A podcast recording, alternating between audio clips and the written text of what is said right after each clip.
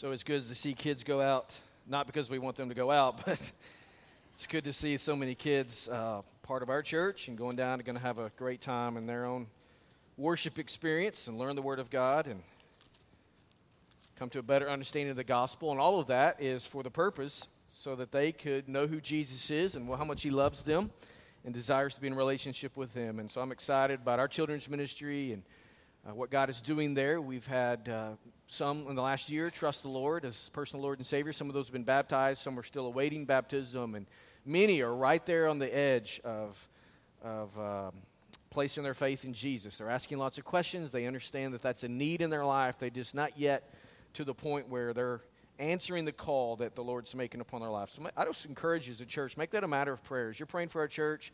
Just ask the Lord through the Holy Spirit to just continue to speak to kids and, uh, and would bring them to a place of faith and confession. Take your Bible, if you will, and turn with me to the little letter of Jude. Uh, it's the second to the last book of the Bible. So if you go to Revelation, just hang a left, and it's one simple page there, one short 25 verse letter that Jude wrote to the church long ago. We're going to begin a series this morning that, as you can see on the screen, is just simply entitled Stand. Because we're going to see as we walk through these next three Sundays, we see what Jude had to, to, write and say to the early church. He was really encouraging them to stand. Stand in the day in which they live, stand for the Word of God, stand for the truth of the gospel, but to stand. And so that's a, that's a word that we need to hear today as well. We need to be willing and able to stand for the Lord in this day and age, standing upon the Word of God. What we're going to see is that what Jude wrote is very similar in its message to what Peter or, or what Paul wrote to Timothy and what Peter wrote in 2 Peter. Paul said to Timothy in 2 Timothy chapter 3 verse 16 these words are on the screen for you. All scripture is breathed out by God. It's profitable for teaching, for reproof, for correction, and for training in righteousness. And then verse 17 is the reason for all of this that the man of God may be complete, equipped for every good work. God has given us His Word so that we might know Him and then might grow in that relationship and also to stand in the truth of God's Word. We as Christians are a Bible people. And we as Christians in this church, we identify ourselves as Southern Baptists. We are part of the Southern Baptist Convention. That is our denomination. And we have a doctrinal position on what we believe, on many things. One of those tenets of what we believe is grounded in our understanding and our belief of Scripture. And so, this is our statement of faith found in the Baptist Faith and Message 2000, which is our statement. If you'll look on the screens with me. We believe that the Holy Bible was written by men, it's divinely inspired, and is God's revelation of Himself to man. It's a perfect treasure of divine instruction. It has God for its author, salvation for its end, and truth without any mixture of error for its matter. Therefore, all Scripture is totally true and trustworthy. It reveals the principles by which God judges us, and therefore is and will remain to the end of the world the true center of Christian union and the supreme standard by which all human conduct, creeds, and religious opinions should be tried. All Scripture is a testimony to Christ, who is himself the focus of divine revelation. That's a long doctrinal statement, but that's what we believe as Southern Baptists. We stand upon the Word of God because in the Word of God, that's, what we, that's where we find God. It's not in our personal beliefs. It's not in what grandma taught us. It's not in what we hope God to be. It's not in some philosophical teaching out there. What we believe about God and understand about God is grounded in the Word of God, the Holy Bible. That's a good place to say amen. Sometimes you need some encouragement in that, and, and you're just not sure should I say something, should I not say something? Feel free to shout, jump up, down, got a hanky, wave it, whatever you feel like doing this morning. I'm okay with it. Hey, I see that you got the memo again today. Kara must be taking a picture of me and sending it to the Riddle House. It's two times in the last three Sundays that we have looked very similar. Great minds think alike. I'm not sure if it's yours or mine, but uh, we live in an age of biblical skepticism. Do you realize that? We live in an age where everything is up for debate. Everything is being uh, uh criticized. Everything is being looked at with through the lens of skepticism. And it's doubly so, I would say, when it comes to biblical things, Christian things. Seems that the Bible's trustworthiness and the standards that God has set forth there are being doubted and dismissed on every level of our culture. People are looking at the Word of God and looking at the teaching of Scripture and looking at the, the church's positions on certain things and just doubting and dismissing them. The question, however, regarding the veracity and the authority of the Word of God is nothing new. We should not be alarmed at this. We should not be in all of this and, and thinking that this is something new. This has been something that's been going on from the beginning of time. Genesis chapter 3, you know this passage well, I'm sure. But in Genesis chapter 3, we see the first time, right after the beginning of human history, right after the beginning of creation itself, some point after God created Adam and Eve and placed them in the garden, a serpent came crawling along and began to do exactly what we see in our culture today. He was doing it back then. Genesis 3, verse 1 says, Now the serpent was more crafty than any other beast of the field that the Lord God had made. He said to the woman, Did God actually say you shall not eat of any tree in the garden? And the woman said to the serpent, We may eat of the fruit of the trees in the garden, but God said, You shall not eat of the fruit of the tree that is in the midst of the garden, neither shall you touch it, lest you die. But the serpent said to the woman, You will not surely die, for God knows that when you eat of it, your eyes will be open, and you will be like God, knowing good and evil. So when the woman saw that the tree was good for food, and that it was delight to the eyes, and that the tree was to be desired to make one wise, she took of its fruit and ate, and she also gave some to her husband who was with her, and he ate. And then the eyes of both were opened, and they knew that they were naked, and they sewed fig leaves together and made themselves loincloths. Now, what's going on here in this text? Is you see this serpent comes and he begins to cast doubt upon the word of God by asking this simple question Did God actually say? Did God really say this? Is this something that the Lord said? Did you hear him correctly? And then he twisted God's word and maligned God's character when he made the statement God knows that when you eat of it, your eyes will be open and you will be like God.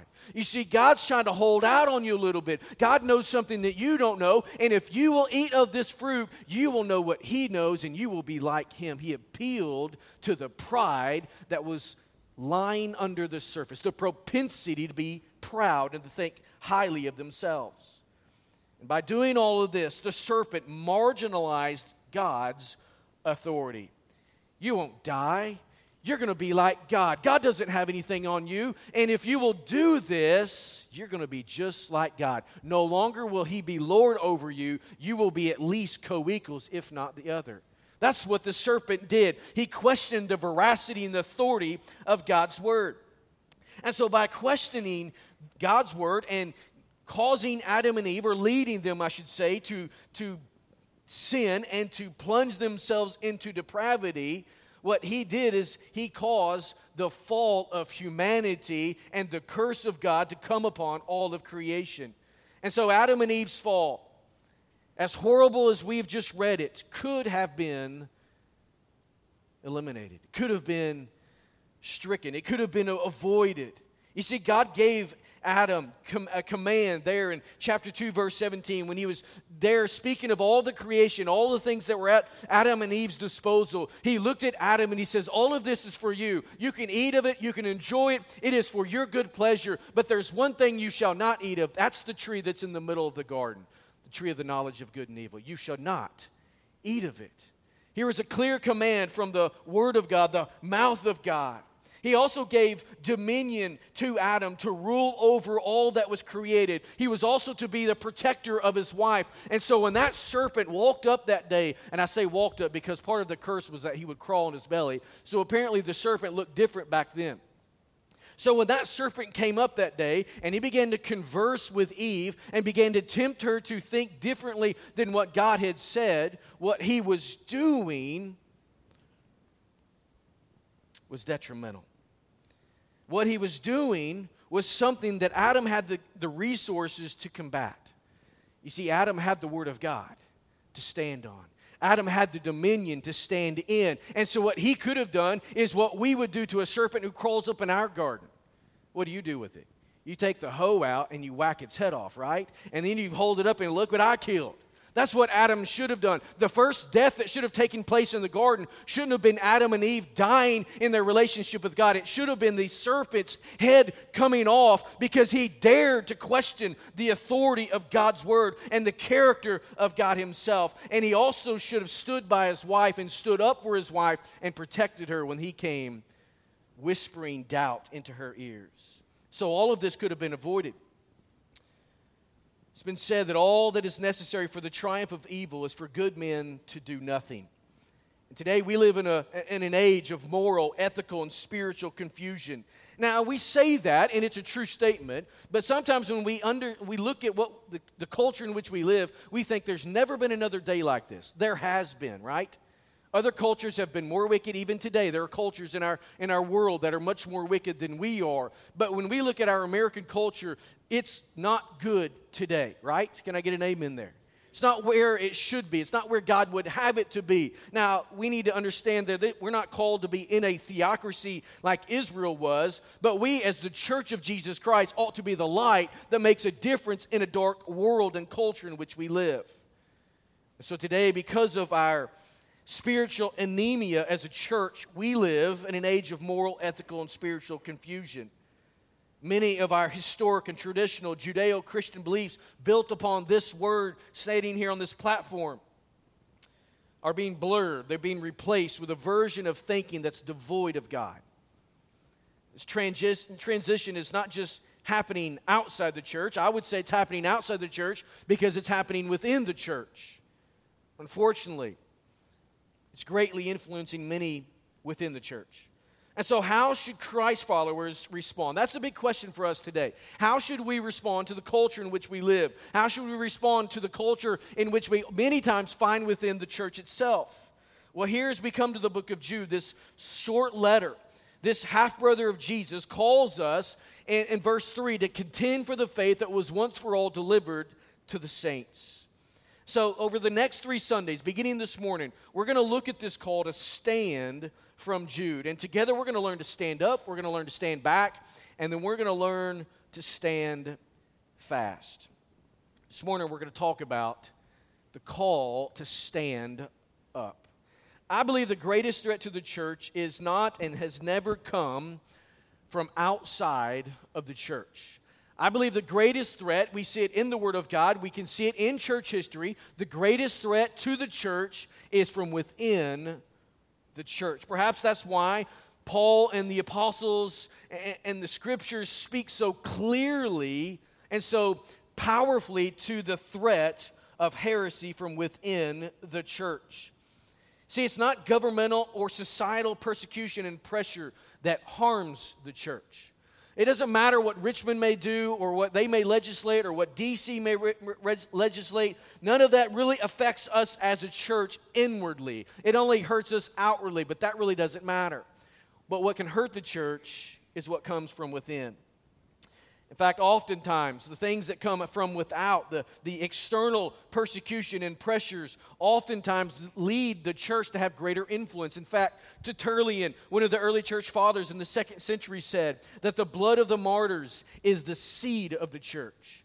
What he understood is that as the persecution ramps up against the church and even leads to martyrdom for the sake of the gospel, that just furthers the gospel itself, and more and more people begin to believe. So, what the enemy uses as a deterrent, actually, God turns into a seed sown for the gospel. So, the greatest threat to the church has always been false teaching. And the reason for that is because of its subtlety and its severity. It, makes it a spiritual poison unlike any other. This is why Jesus in Matthew chapter 7 warned us against the wolves who come in sheep's clothing. So Jude here wrote his letter to believers to encourage them to stand against the spiritual deceptions that threaten to wreak havoc in the church. He also at the same time wanted to expose all the false teachers and all the false teaching that they were dispensing. And in all of this, he calls believers to stand for the faith. And today, you and I, if you know Jesus Christ as your Lord and Savior, you need to stand. We must stand up. Look there in Jude. Let's read the first four verses together. Jude, verse 1. Jude, a servant of Jesus Christ. Notice he doesn't say half brother of Jesus, but he says, I'm a servant of Jesus Christ and the brother of James. Well, we know James is the half brother of Jesus. That makes Jude the half brother of Jesus as well. So he's a servant of Jesus Christ and the brother of James. Now, he, now he's going to list who he's writing to. To those who are called, beloved in God the Father, and kept for Jesus Christ. May mercy, peace, and love be multiplied to you. Beloved, although I was eager to write to you about our common salvation, I found it necessary to write, appealing to you to contend for the faith that was once for all delivered to the saints.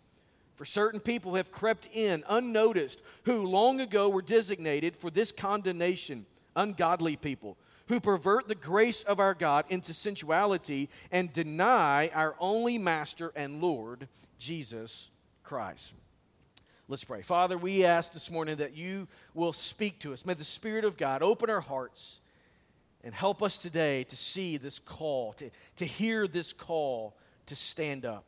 God, may we stand up for Jesus. May we stand up for the Word of God. May we stand up for the gospel in our homes, in our businesses, in our community, and ultimately in our church. Lord, help us to be a people who stand up for you. Teach us this morning. In Jesus' name we pray.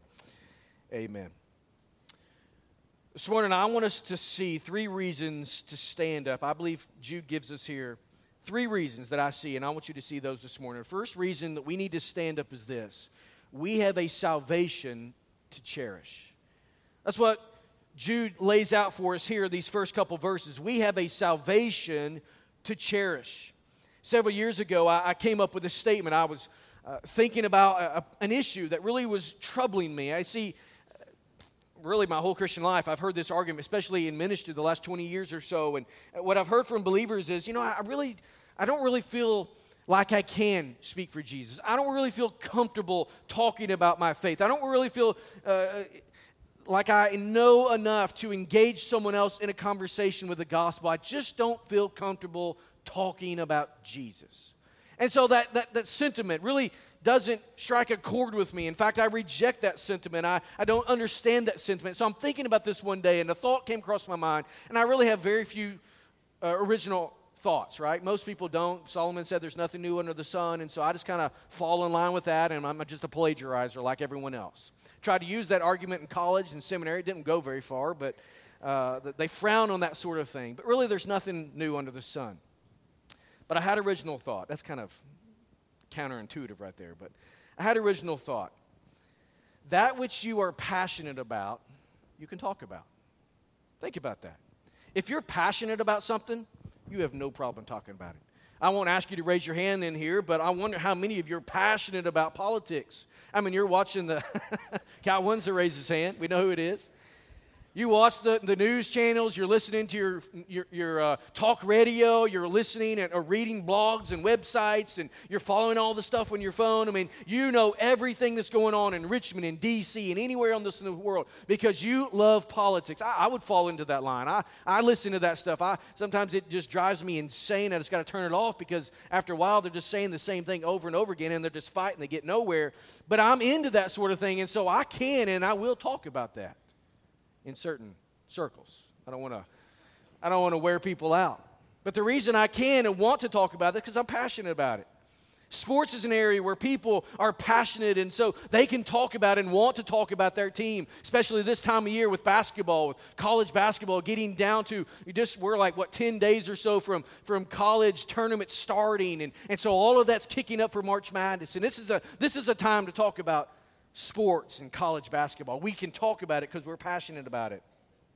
You can talk about your career, your job, the, the field that you work in, because you don't just work in it for a paycheck. You work there, hopefully, because you love it and you enjoy that field, that career you have, and so you want to and you can talk about it.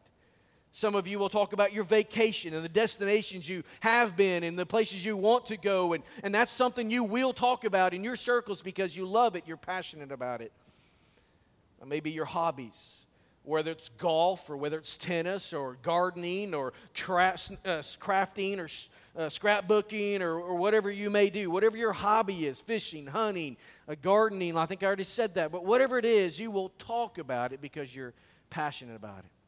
But when it comes to your faith, why is that same general idea not also applicable? Why do people pull back when it comes to talking about their faith? It's, could it be that they don't have the passion for it that they should? Their passion isn't greater than their fear of persecution. I wouldn't even say persecution, fear of rejection. We need to be passionate about Jesus. You see, what we possess in the Lord is worth getting excited about. That's why earlier I said you can shout at me and you can stand up and jump and wave a hanky, do whatever you want because Jesus is worth getting excited about. Good place to say amen. Kind of coach you into this. Thank you, Travis. Appreciate that. Jesus is worth getting excited about.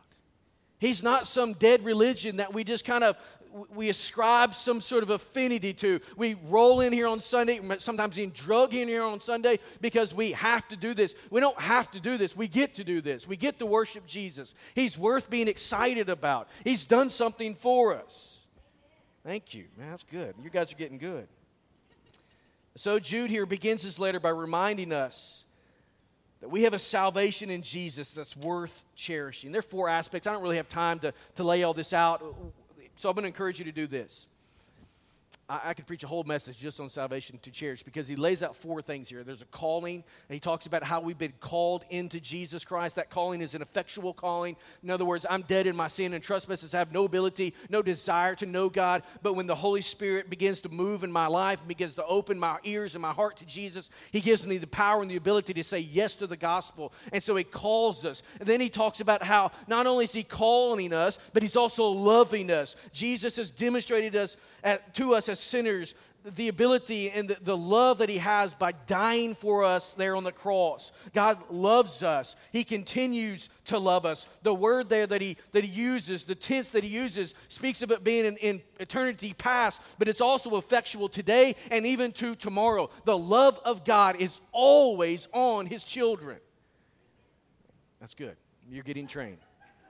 Then he talks about, he says, we're being kept for Jesus. Better translation could be that he, we're being kept by Jesus Christ. The, the Bible talks about how we are sealed in the Holy Spirit, that there's nothing we did to get in salvation, that we're being held in Jesus' hand, so there's nothing we can do to get out of that salvation. We are kept by Jesus. That's something to cherish. I didn't fall into my faith in Jesus, I was drawn into my faith in Jesus. Therefore, I can't fall out of my faith in Jesus because He's keeping me in the faith with Jesus. You see that? And then he talks about how we're being blessed in Jesus. There's a blessing. He says, May peace, mercy, peace, and love be multiplied to you. And so there's the love of God, there's the keeping of God, there's the blessing of God. All of this is to our benefit. So I, I want to, there's so much more I've got written there, but I don't have time to really unpack it like I wish I could. And so every week, what we do on our website, our, go to our media page, you can listen to the audio of the sermon. You can also see the PDF manuscript that I preach from every single week. And so I would encourage you to do that for some further study. But we have a salvation to cherish. We have a salvation to cherish. Jesus has done so much for us. And let me just remind you of something you did nothing for him. You did nothing for him. All you did was bring your junk. Jesus, here's the garbage of my life. Here's all my sin and sinfulness. Here's all the depravity and the debauchery. Here's my immorality. Here's my wickedness. Here's my hatred of you. I bring it to the cross and I give it and I receive free of charge the grace and the mercy that was won and paid for through the blood of Christ. We have a salvation to cherish. Second thing I want you to see here from what Jude says is that we have a faith to champion. We have a faith to champion. There in verse 3, beloved, although I was eager, very eager to write to you about our common salvation, I found it necessary to write, appealing to you to contend for the faith that was once for all delivered to the saints. Jude here is informing his readers that his initial plan was to write about this common salvation. That's really wanted to, what he wanted to do. Jude is uh, the Greek version, transliteration of the Hebrew name Judas, which means praise. I mean, Jude's nature, as a follower of Jesus, Jude's nature by name was that he wanted to exhort and to bless and to honor the Lord Jesus Christ. He wanted to bring praise to his name. That's what his original intention was to do to write a letter to encourage the believers in this common salvation. But the Holy Spirit had different plans. He had different plans we need to celebrate. We need to talk about what Jesus has done for us. We need to be reminded of the goodness of God. What he's saying here is we need to champion the faith that we have. We need to re- be reminded of our common salvation, the wonderful things in it, but we also just need to understand the weightiness of the gospel. And we need to do two things in this champion. We need to talk highly of Jesus, and we need to defend what Jesus has said and what Jesus has done. You see, one of the reasons we gather weekly, if, you, if you've never thought about why do I go to church, it's not just because you always have done it. It's not because you learned it from grandma or mom and dad. It's not because you just feel like it's something you should do. We gather as a church off the model of the early church because they gathered to encourage one another to champion the faith. They needed to talk about this salvation. They needed to speak into one another's lives. They needed to remind each other of all that Jesus had done for them, what Jesus was doing in them, and what Jesus would continue to do for and in them into the future, even in the face of gross persecution. And so we gather weekly as a church to talk about the gospel, to lift high and champion the gospel of Jesus Christ. We champion it from this platform. Every single week, we champion the gospel from this platform because we take the Word of God and we proclaim it and teach it for what it is. Don't, we don't take the Word of God and, and peek pieces out to, to, to fit a message that we want to say. We fit what we would like to say to the Word of God, right? That's championing the Word of God. We champion it in the pews. We champion it in our small groups. We champion the Word of God throughout the halls on this campus and even in the parking lot. It, we ought to champion the Word of God even in our homes and our daily life and everything that we do. We champion our faith because Jesus is the only one who can help when life falls apart. Where are you going to turn when life takes your legs out from underneath you? Where are you going to turn? You're going to turn to your friend. Most of the times they turn away from you. You really want to know where your friends are and who they are? Look around you when the life has taken your legs out from underneath. There you'll, you'll know where your friends are. I hope you find friends in the church, people who are coming alongside of you and serving you and ministering to you, praying for you, lifting you up. We champion the faith because only Jesus can put the brokenness of our lives back together. That's why we preach the Word of God.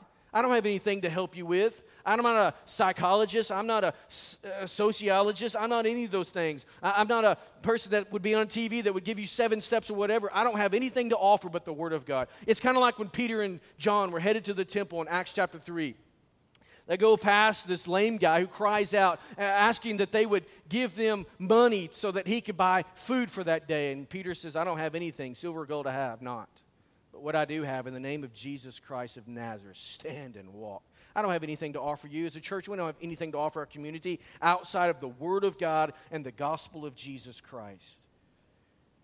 And so that's why we unashamedly lift high the name of Jesus and His gospel, His good news. That's why we declare that there is life found in no other name other than Jesus. But championing the faith also means that we defend it as Jude is set out here to write this letter to the church, he says, I wanted to write about a common salvation, but the Holy Spirit changed my mind. The Holy Spirit gave me a detour in my course. And he led Jude to write about the battle that needed to take place against the forces of evil in this world. Not outside the church, but inside the church. So he called the church to contend for the faith. The word group here from which contend comes is it designates a military or athletic contest. The word is affiliated with the word that we would get our word agonize from. So we as Christians are to agonize in this contending for the faith. It's not to be pie in the sky, easy stuff. This is hard work as we do labor for the gospel. As we contend to hold to the word of God in all that it says.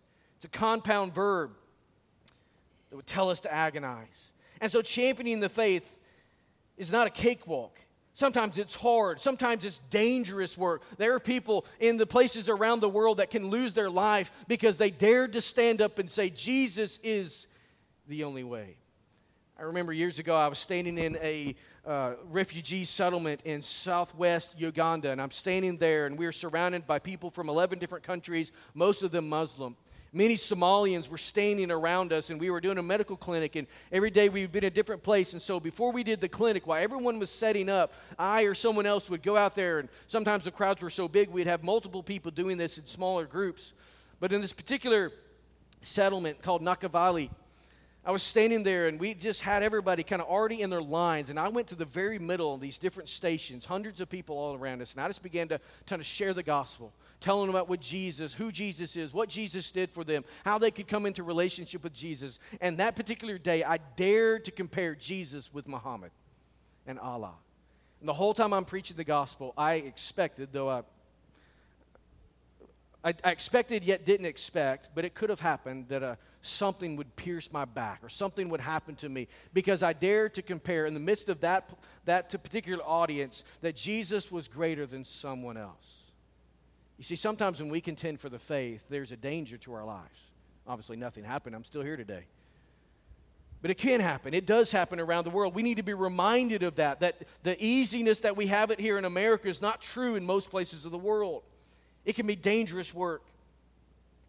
Sometimes it may mean for us here in America that we just simply stand alone when the majority of the people are walking away. We need to be okay with that as we champion the faith. And so the reason we champion the faith is because it's once for all delivered to the saints, Jude says.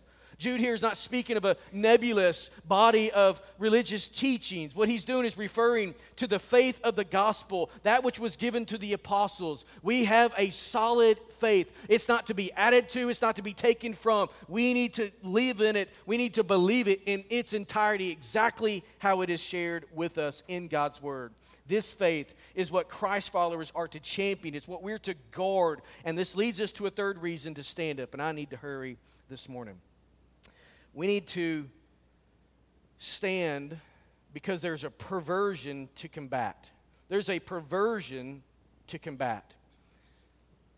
You see, the greatest danger, as I said earlier, to the church came from within, it never came from without.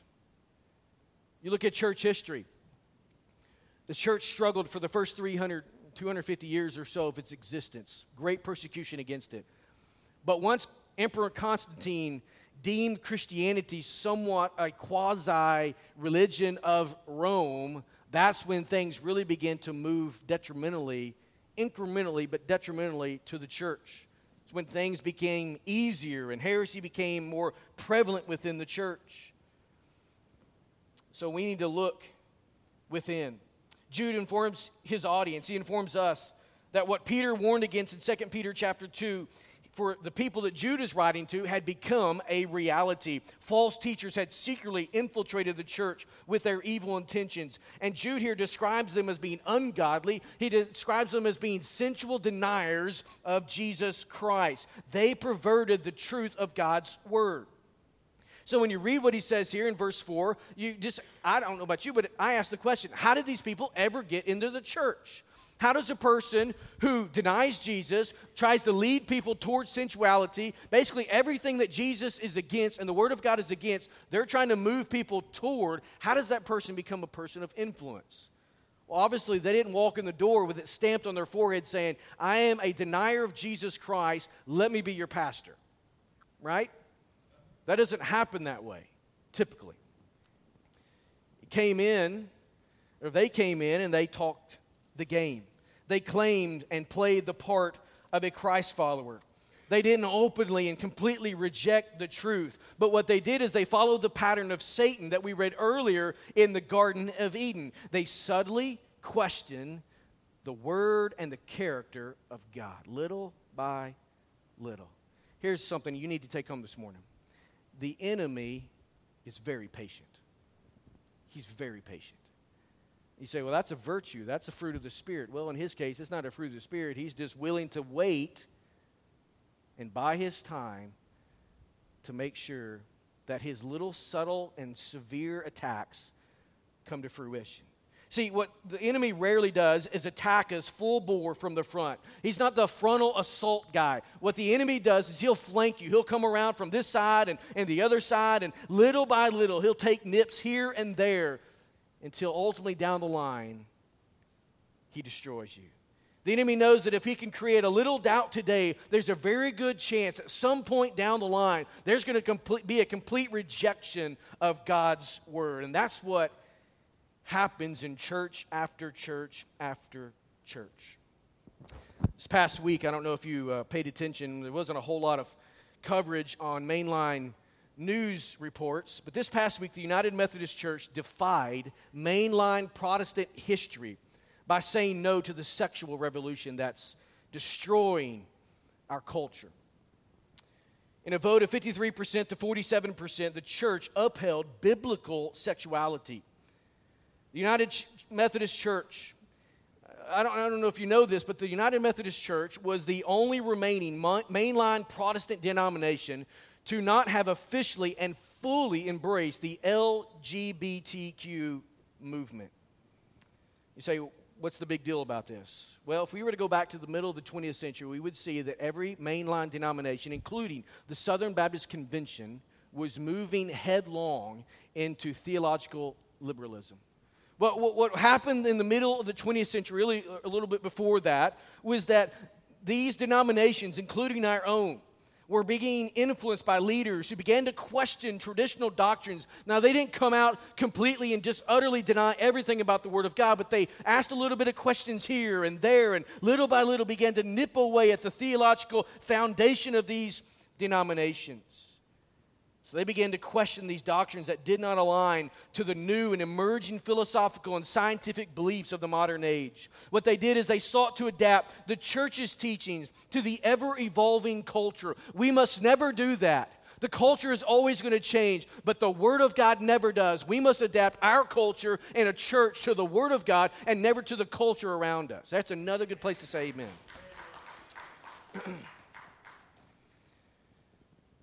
So they did by rewriting the church's view on things like the virgin birth, questioning the veracity of Scripture, and dismissing the Bible's teaching on sexuality, among all sorts of other things. My own seminary, the Southern Baptist Theological Seminary in Louisville, uh, there was a day not long ago, 20 plus years ago, where there were professors in Southern Seminary teaching things like this Jesus wasn't born of a virgin. Jesus' atonement on the cross wasn't everything that needed, it was just part of it. They taught all kinds of doctrines that were nothing but heresy. So it's not just these other denominations, it was our own in the mid part of the 20th century. The movement within these various denominations was slow, it was incremental, but it was a clear departure from the teaching of Scripture. Thankfully, there, with, were, there were within the Southern Baptist Convention uh, great leaders who championed the truth and combated the perversion infiltrating the church's doctrine. What's come to be known as the conservative resurgence began in 1979. There in Houston, Texas, the Southern Baptist Convention met for its annual meeting, and they elected by a narrow margin Adrian, Dr. Adrian Rogers of Bellevue Baptist Church. He's in heaven today. I remember I met him one time. I got to shake his hand in 2003, and I thought, that dude's hand is the softest hand of a man I've ever shake, shook, shook, shook, shake, shaken, whatever that is. I'm educated, sort of. I loved Adrian, still do. Every time he's on the radio and I can listen, I, I listen to Adrian Rogers. I cut my spiritual teeth on his preaching. But Adrian Rogers and, and many more for the next 10 plus years were greatly used to lead the fight to take back the Southern Baptist Conten- Convention from the laws of theological liberalism. And today's convention of more than 45,000 churches, we still believe the Bible because men and women like they stood up and combated the perversion that threatened the church. And so this past week, the historical vote within the United Methodist Church was a vote against perversion. They were coming against perversion, and it was a vote for truth. The slippery slope they've been on began in the 1960s during the free love movement. Rather than extinguishing the perversion then, it was allowed to stay and even given a place among the Methodists. And so that a slight departure decades ago from biblical sexuality has steadily increased over the years, resulting in some Methodist churches, even conferences within the denomination, openly embracing LGBTQ members and ordaining LGBTQ ministers. You say, that's unheard of. Why in the world would we ever do that? First of all, let me just pre- pre- uh, what, I'm, what I don't want to preface. That's not even a word educated. Let me distinguish so you don't miss out. When I am speaking against this movement, I'm not speaking against the people, right? Sin is sin, and we love sinners. We just hate the sin. We stand for biblical truth. So we don't live in a culture, or we don't, we don't fall prey to a culture that says you must embrace this. No, we say the Word of God says I should never embrace that, though I will embrace the person and try to lead them to faith in Jesus. So please don't misunderstand. This is not a message against the people of this movement, it's against the movement itself because it leads people astray. I hope that was clear enough. And so I praise the God for this denomination, the United Methodist Church, standing for biblical sexuality, though I think it's going to completely split the denomination and it probably will be litigated because the denomination owns properties and all that. It's going to be a mess in the years to come. But I praise God for the mainly the churches internationally, most of them in Africa, who still believe the Bible. That's not to say that the church in America doesn't, but there are many, many, many more conservative, theologically grounded, biblical ministers and churches in that denomination overseas than there are in our country. Jude here calls the church to contend for the faith that was once for all delivered to the saints. It is faith that is complete and it's a faith that is final. There's no need for it to be rewritten. There's no need for it to be reinterpreted. There's no need for this book to be adapted to a modern culture. It is God's word, and we must stand on it. We then must confront those who would espouse a new and a different doctrine in hopes of bringing correction to their misunderstanding of Scripture. There are times when people are just misguided and can be brought into truth. There are also other times, as Jude would say, that those people are wolves in sheep's clothing, and we must treat the false prophet like we would treat the false teaching. We must deal with them and kick them out. We must be willing to do that. We must not be, as a church or as a convention, willing because we want to be politically correct to give them a place. You give them an inch, they will take a mile. And it's not them, it's the enemy, right? It's, the, it's Satan himself that's seeking to undermine and destroy the church. so today, standing up and contending for the faith, it can be extremely difficult the current of worldly culture is ever uh, working to erode our theological and biblical foundation. So, how can we, as Christ followers, how can we, as Bible believers, stand up in this godless culture? Let me give you three quick behaviors and we will land the plane. First of all, affirm the truth. We got to affirm the truth. We got to affirm in our hearts and in our minds that this is the truth of God. There's no need for more. There must not, must not be less. This is everything. That's why I love our doctrinal statement as a Southern Baptist, because it's very clear. We say we stand on the whole counsel of God. So we need to affirm the truth. If we don't affirm the truth, that this is God's word, and if we don't lay it down as the foundation upon which we stand, the culture will erode the foundation from underneath us. There's a creek that runs behind our house, it feeds the lake in our neighborhood. And uh, when Hurricane Michael came through last fall, I was walking back along the creek, back on the uh, a timbered piece of property that's not mine, but I was I just wanted to see what the, the, the water did.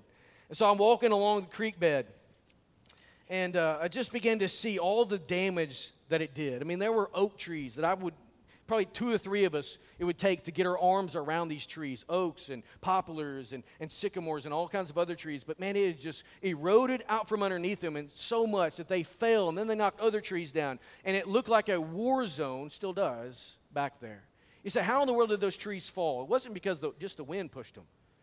The wind was pushing, the water was eroding, and it took the foundation out from underneath it, and today they are dead, laying on their sides as a result. That's what culture will do to us if we are not doing what the, the trees did not do, and that is ever deepening our roots into the word and the truth of God. We must affirm the truth. That's how we're going to continue to stand up. We need to affirm and grow our roots deep, deep, deep into God's Word. Secondly, reject the error. Reject the error. Line up everything that is being said against the teaching of the Bible. And then reject anything that deviates from that. Anything. Which, let me just, if you haven't figured this out yet, it will make you unpopular in certain circles. It just will. But that's okay. I'd better, rather be popular and in, under the favor of God than popular and out of the favor of God by going with culture. Give me this infinitely more than the other. It's dangerous ground. So we're going to affirm the truth, we're going to reject the error, and then, thirdly, defend the faith. Don't be afraid to contend for the faith in the ring of life. Now, I'm not saying take a sword and go and wage war. That's not what we're talking about here, but we, be willing to have the conversation. You say, How can I have the conversation? Well, you've got to do something. To be able to defend the truth, you've got to do something yourself. You've got to know the faith. That's why your roots have to be ever growing deep into God's Word so that you can have a foundation upon which to build a conversation, upon which to stand against the peer pressure and the force of cultural thinking. Never be a jerk. There's no place for, for uh, unkindness in the Christian life. Don't be a jerk. Don't be contentious. Don't be going for a fight. Sometimes we as Christians, we have this uh, attitude about us that we're, we're looking for a fight. Don't be that person. But when something is not right and someone is trying to lead you in a different direction, especially if someone is trying to lead other brothers and Christi- brothers and sisters astray or your own children astray, stand and fight. You see, if Adam would taken the hoe out in the garden, I assume he had one, he was tending the garden.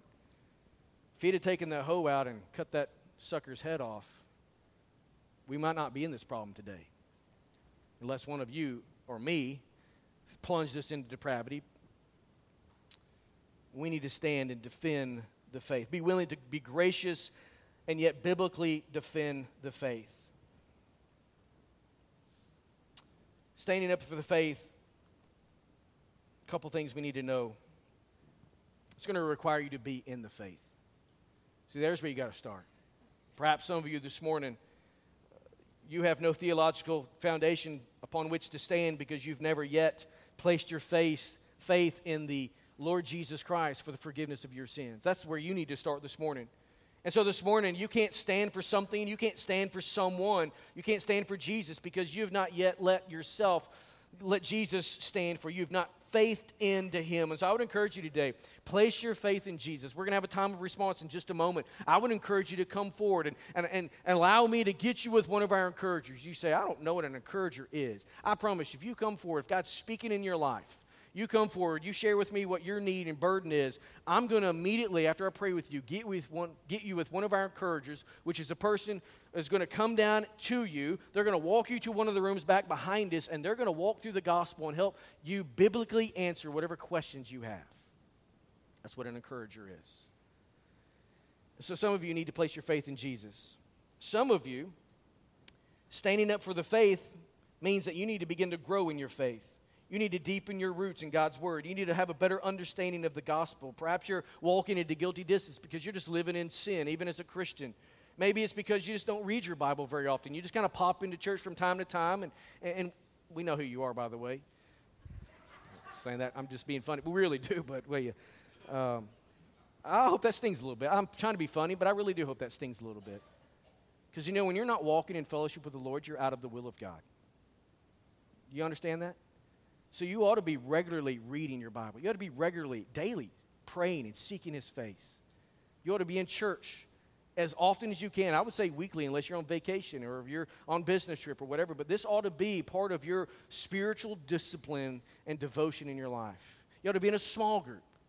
You ought to be in some sort of other smaller group where you're being discipled and discipling others. There ought to be that dynamic in your life where I am not satisfied with just the status quo Christianity. I want more. I want to be all that Jesus has for me. I want to be all that Jesus wants me to be. And so I'm going to do whatever it takes. There, that ought to be the mentality that you have.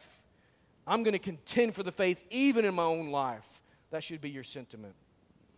So the reason you can't stand is because your roots are so shallow that whatever cultural winds blow against you, you tumble over. this morning, maybe you just need to come and to say, Lord, here I am. This is my condition. Help me to step up and move to a deeper level of faith. Maybe you just need to make these steps and altar to the Lord this morning and spend some time praying or wheel around in your seat and take a knee there at your, in your pew. Whatever it means for you, whatever the Lord would have you to do, let's have the freedom to move this morning as we respond to God's word. Amen? Let me pray for us. Nick's going to come and we'll sing and respond. Father, we thank you for your word that is a great challenge to us. God, my prayer is, is that we've been reminded today that Christianity is, is not a spectator sport. Truth be told, we've had too much spec- spectators. We've had too much time sitting in the stands rather than being on the field. And God, that's where we've been culturally as Christians in America for so long. The result has been a false sense of security. I, I, think there, I firmly believe there are people in churches all over our land, perhaps even in ours here today, that they have a false sense of security because they are affiliated with our church, maybe even be members of our church. But God, the stark reality is that they've never come into relationship with you. They've never fully trusted in and salvation through Jesus. They've never fully confessed their sin. They've never relied upon the blood of Christ. They're just simply religious. God, I pray for that person, whether it's a senior adult man, a middle aged woman, a child here today, that they love church. They love the idea of church. They love being here. They're encouraged. But Lord, they're just not Christian. God, I pray this morning that your Holy Spirit would really can press that issue. And Lord, I pray that they'd be so burdened over that. But today, despite what it may appear, and who cares what people think, but despite what someone may think, the fear of that that the enemy's placed in their mind, that they would be willing to publicly say yes to Jesus. Father, I pray for Christians who are just shallow, I mean, just casual Christians, just going through the motions. Lord, they need deeper roots. They believe all kinds of junk that our culture teaches because they just don't know any better.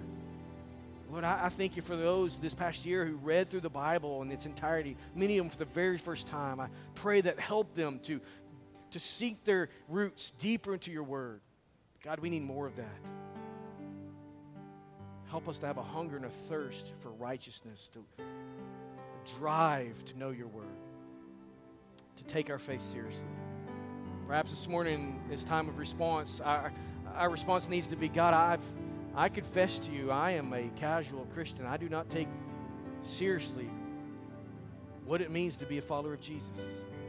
I just go through the motions, I, I just do as little as possible. God, I want to confess to you that is sin, that is wrong, that's not what you've asked of me. You require all of my life. And God, today could be a day of starting over walking with Jesus afresh and anew. Lord, there's others who joined, they've been visiting our church for many months. God, you're leading them to make decisions in those areas. We just give you freedom. May the Holy Spirit move across our hearts. God, lead us to make decisions we need to make. We pray all of this in the name of Jesus.